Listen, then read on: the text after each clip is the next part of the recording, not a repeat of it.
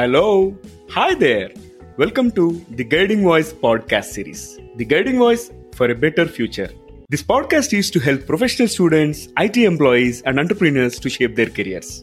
Dear listeners, in every episode, we interact with industry leaders, or experts, or coaches, or academicians across the globe to drive some insightful conversations that will help our audience learn great things. Also, we share an interesting trivia or fun fact about the IT world or technology towards the end. Thank you for tuning in. This is Naveen and with my co-host Sudhakar. So folks, one of the most resilient and most inspiring individual that I've come across so far is going to be our guest today. And we are going to talk about dealing with difficult situations. And I'm super happy that we are going to hear from a person who has already experienced many, many difficult situations in her life and has overcome them with positivity and now being seen as a motivational speaker and inspiring many people around her. So we are pleased to welcome Santoshi to our show today. Santoshi Naropanth has been associated with the software industry since 2008 across engineering and management roles. She is a motivational speaker and a trained life coach. She likes blogging, doodling, and music. Recently, Santoshi started a YouTube channel called Yours Truly San, where she addresses different topics from her observations and life lessons along with music and doodling tutorial. She has been featured in many local newspapers and magazines for her inspiring contributions to the society. Santoshi, welcome to our show. Thank you so much, Naveen and Sudhakar, for making me part of this discussion and uh, having me on this show. Thank you. Sure, let's get started, Santoshi. Can we talk about a bit about your career background and how you ended up with becoming a motivational speaker? Oh, yes, I would love to share from where did my career start and how did I land being a motivational speaker. So, I started my career in 2008 with SAP Labs Gurgaon as a software engineer after completion of my MCA. And then uh, later on, I joined NCR Corporation doing various roles, starting from software configuration engineer and I was into the template management, which was a business analyst role, and then I was as a template manager. And then after that, I had to take a short break, and again, I restarted my career with CDK Global. So when I was on break, I had to re-engineer my thought process of using wheelchair so that I can get back to the mainstream career. While I was in this journey of self transformation, of not so dependent person to a wheelchair bound person that's where I had my calling as a motivational speaker. You know, when life tries to hammer you flat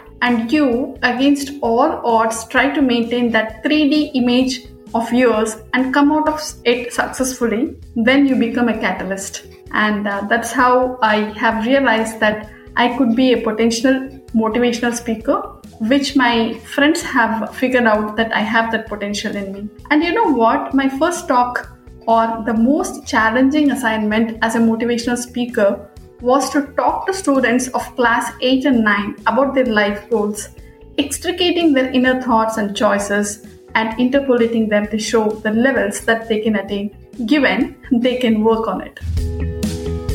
Wow. Interacting with class 8 and 9 students and talking about maintaining and managing the 3D image. Yeah. I don't envy your position, Santoshi. Yeah. So it is very inspiring to see you coaching and inspiring people from different walks of life. You know, you talked about eighth class student all the way to corporates that you now interact with. What do you enjoy the most about these coaching conversations?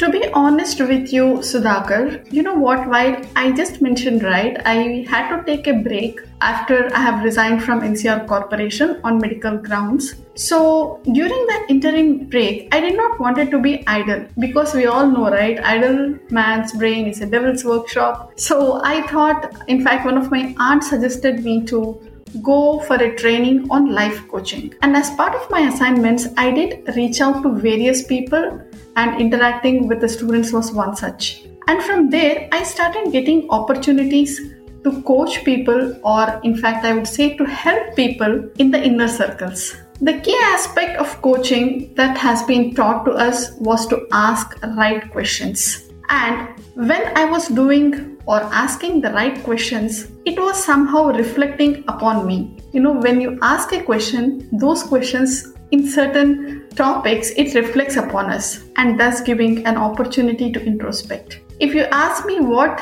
which aspect of coaching was the most which I enjoyed, this was the one where I reflected and introspected on self while I was having the conversations. And if you ask me inspiring people, I really don't know if I inspire anyone or not, but I can definitely tell you from where did I get my inspiration. You know, when I look around people who are less privileged than what I have, or have less luxury when compared with the luxuries that I'm blessed with, I definitely feel that point wherein the gratitude in me kicks up high, and then I feel so much blessed. And those people in turn inspire me and make me realize that what potential I do have and what materialistic, you know, logistics I'm blessed with and what wonders I can do with what I have. That's lovely. And you talked about the inspiration. And who is your inspiration in terms of being resilient and overcoming difficult challenges? And what do you like most about them? Because in your personal life, having seen you for the last few years, right, I always feel so proud about you and would like to share your learnings with our audience. Thank you so much, Naveen, for your kind words. While I was in a dilemma of using wheelchair after I have decided to start my mainstream career as a software engineer, I was not so confident. I was not in a state of acceptance because I was walking till then, and from there I had to be on a wheelchair, sit on a wheelchair, physically dependent. I was not ready. While I was having conversations with one of my cousin about the situation and I really didn't wanted to sit at home, then she told me about a lady. Her name is Deepa Narsimhan. She's a product manager working with Cisco at that point of time, where she is a SMA diagnosed person since her birth and she is completely wheelchair bound where she cannot even move her neck to the right or to the left. But still she leads people of more than 100 under her team. So that kind of gave me okay so nothing has stopped life hasn't stopped here. Even if i'm in a wheelchair i can still work i can still be part of the mainstream. And while i was in this journey i also got to know about a person who met with an accident which made her permanently disabled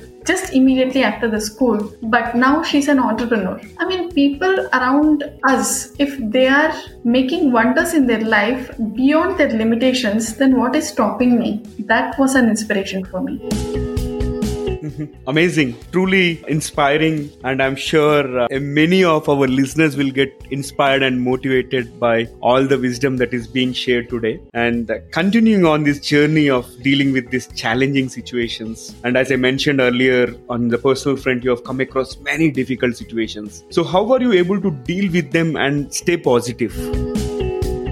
I will be lying if I said I was positive all the time. But what I did was I let the emotions flow. Sometimes we cannot. In fact, most of the times when we run into a situation where we are not sure of, where the situations are unpredictable, where the situations are unexpected, we really don't know how to handle it. We either juggle upon it or we try to escape from it, or on the first note, we don't even accept that it is a difficult situation which we cannot handle. We go into a denier mode, right? Okay, this is not even a problem, so I just run away. So, what I did was I let all the emotions flow. I used to cry, I used to take out those emotions, and then after a time, all the emotions will settle. Once the emotion settles, then your brain actually starts working. When you put your brain in the right direction, towards the solution mode, nothing, I mean, nothing is a rocket science in this world. So if you ask me,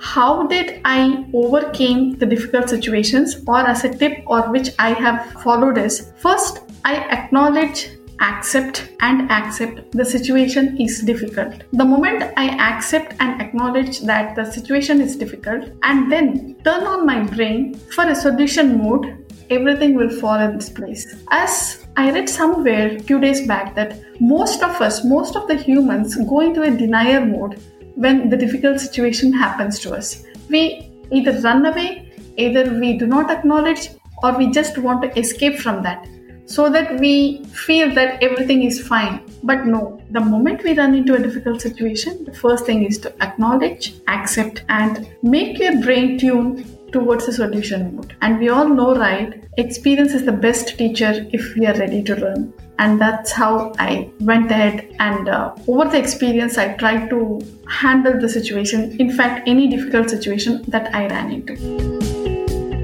Wow, accept and acknowledge and look towards the solutions mode. Amazing summary, Santoshi. So, now on the next topic, everyone thinks that the problems that they are facing are the biggest ones in the world, right? And they worry and think too much about it. What will be your advice, Santoshi, for those individuals to deal with the difficult situations that they are going through?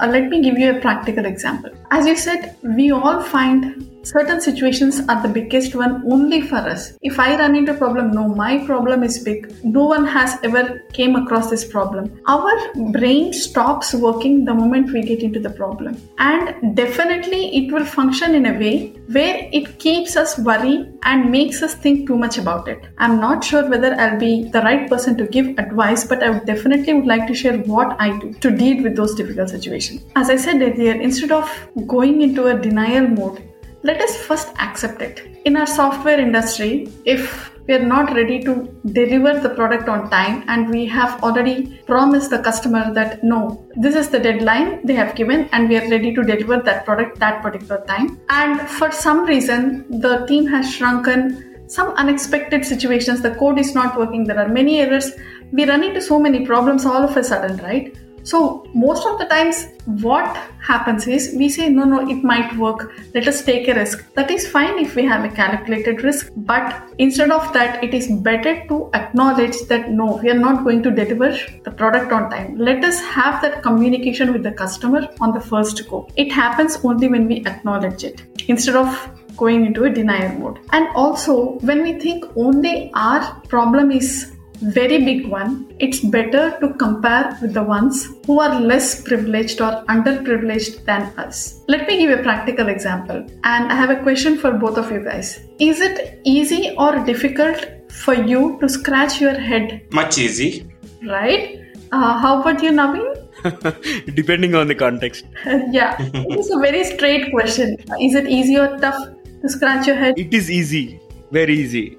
Absolutely, but it is tough for me that is a difficult, very big problem for me. Mm-hmm. So, the difficult situations are very much subjective. We need to acknowledge it. The first step is to acknowledge and then think about what we could do about it. And then tune your brain into the steps of courses of action, which would help you to either come out of the difficult situation or work towards something which will help us not to go into that difficult situation again.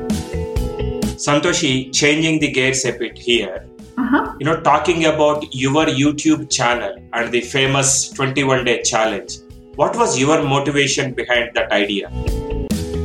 This is an interesting question. I have been asked about this 21 day challenge uh, by many people. I'm very excited to share with you guys as well and to our audience. So, uh, we all know how 2020 was for every one of us in the world. And uh, I started this challenge as part of the closure of 2020.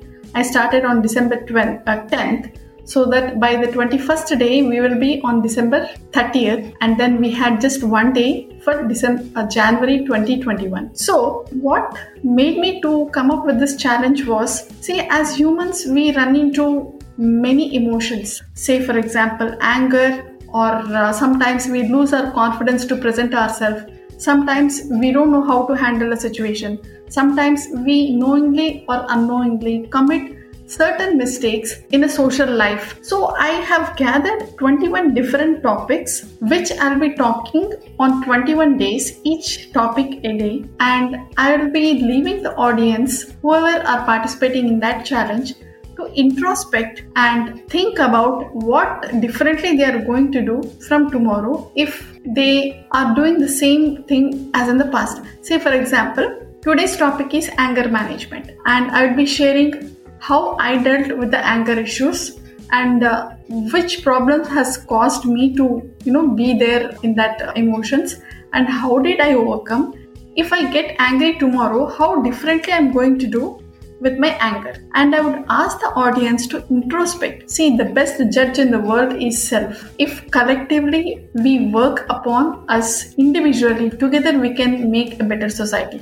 That was the driving factor which I wanted to come up with for the entire world so that we were heading towards 2021 at that point of time. As these are general topics, there is no hardcore rule that this challenge needs to be participated only till 2020. It is open and if you're really interested, you can start participating in that challenge for 21 days.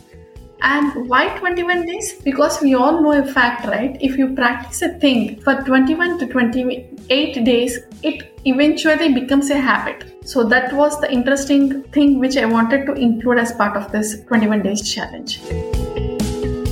That's an amazing strategy, and I'm sure it would have inspired many of your followers. And uh, to all the TGV listeners out there, please do visit Santoshi's channel. It can be searched as yours truly San on YouTube and find out this 21 day challenge and be part of it. You never know, your life might change from there on. So, Santoshi, how do you keep yourself motivated?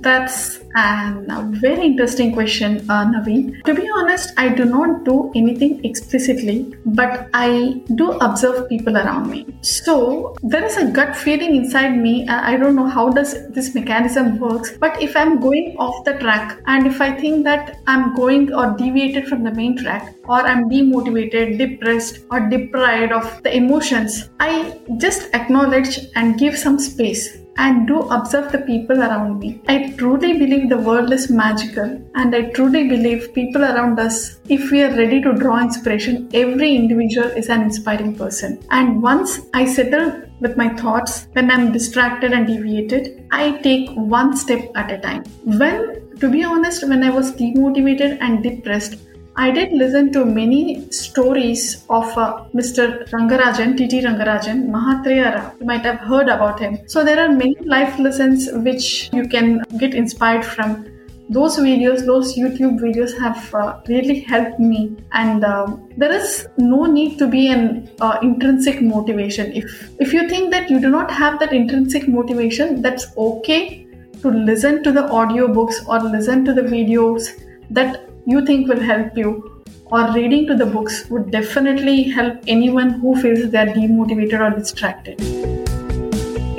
Mm-hmm. Super. Uh, loving the conversation. So, I would like to ask more and more questions, but in the interest of time, probably I'll go with one final question for this session. Mm-hmm. What will be your one piece of advice to those planning to make big in the, either in their life or career? I that, that's really again an interesting question. I just love the questions. It is making me to think uh, in a different dimension. Uh, thank you so much for them. And I again, I do not think that I can give advices, but I would like to share my life-changing thoughts with you all, guys. Life is exciting, and you know what? Secret weapon of our life are our thoughts. If you change your thoughts, you can change your life. And if you truly believe in your gut feeling or intuition, that's okay to take a calculated risk and just go for it. Eventually, the fruits of it will make you what you want to be, whether that's big in your career on your life. But at the same time, do not be too much harsh on yourself while you're trying to achieve what you want to achieve. Be kind, just try it out, do not regret, and take a calculated risk. Yeah be open, be kind, and try it out. Yes. Amazing, Santoshi. It was great to talk to you about dealing with the difficult situations. And we really appreciate having the candid conversation with some of the examples from your own life. Thank you so much for joining us today. I'm sure our audience are going to enjoy today's podcast episode. Pleasure is all mine. Thank you for having me on the show. Thanks, Naveen, and thanks, Sudhakar. All right, so you're very welcome, Santoshi and keep inspiring and motivating the people who need that because it is essential to spread the positivity and i'm glad that one of our friends is doing that. Thank you. Dear listeners to know more about our speaker and the content refer to the show notes and visit or follow us on social media. We are available on LinkedIn, Facebook, Insta, Twitter, Pinterest, and also on YouTube. Just search for The Guiding Voice and then follow, like, subscribe to us, and also share within your network. In addition, please feel free to email us at The Guiding Voice for You. That is T H E G U I D I N G V O I C E 4 as a digit, U as a letter at gmail.com or WhatsApp us on India number 9494587 That is India number 9494 587 187. And we will be happy to collaborate with you. Hey Sudhakar, can you talk about the exciting opportunity of featuring our audience on this show? Sure, Naveen. So, guys, off late, we have been receiving a lot of career guidance related questions from our regular listeners through YouTube, LinkedIn comments, WhatsApp, and email. And we are responding to them on one on one basis. Now, we are pleased to open up a new mode of interacting with you all while providing a chance to broadcast yourself. If you have any questions related to education, career guidance, or a specific IT function, just send your voice message through speakpipe.com slash the guiding voice. We will play your question in your own voice along with the answer either from us or our expert panel in our future episodes. Hope you will utilize this wonderful opportunity. All right, so it brings us to the trivia segment of today's episode.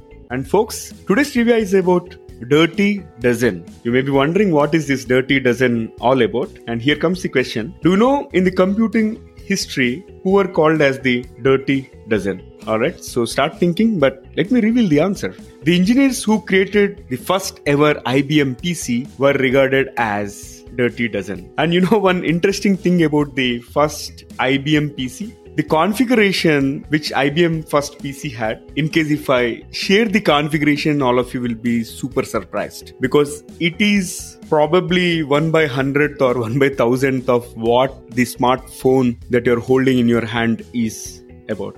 So here comes the configuration. It ran on a 4.77 megahertz Intel 8088 processor and it just had 16 KB of main memory, which is roughly equivalent to probably a few text messages, not even a picture. And it was expandable up to 256 kilobytes and one or two 160 KB floppy disk drives and an optional color monitor and all for a starting price of about $1565 i repeat it is $1565 right so which is quite expensive and if you translate that into Indian currency, what would it be? It would be close to 1 lakh rupees. But within 1 lakh rupees today, you get a much, much superior configuration of the personal computer. But since it was the first ever IBM PC that was regarded as the highest configuration because something is better than nothing at that point in time. Interesting, isn't it? Thank you for listening. There is more in store, folks. Stay tuned. Take care.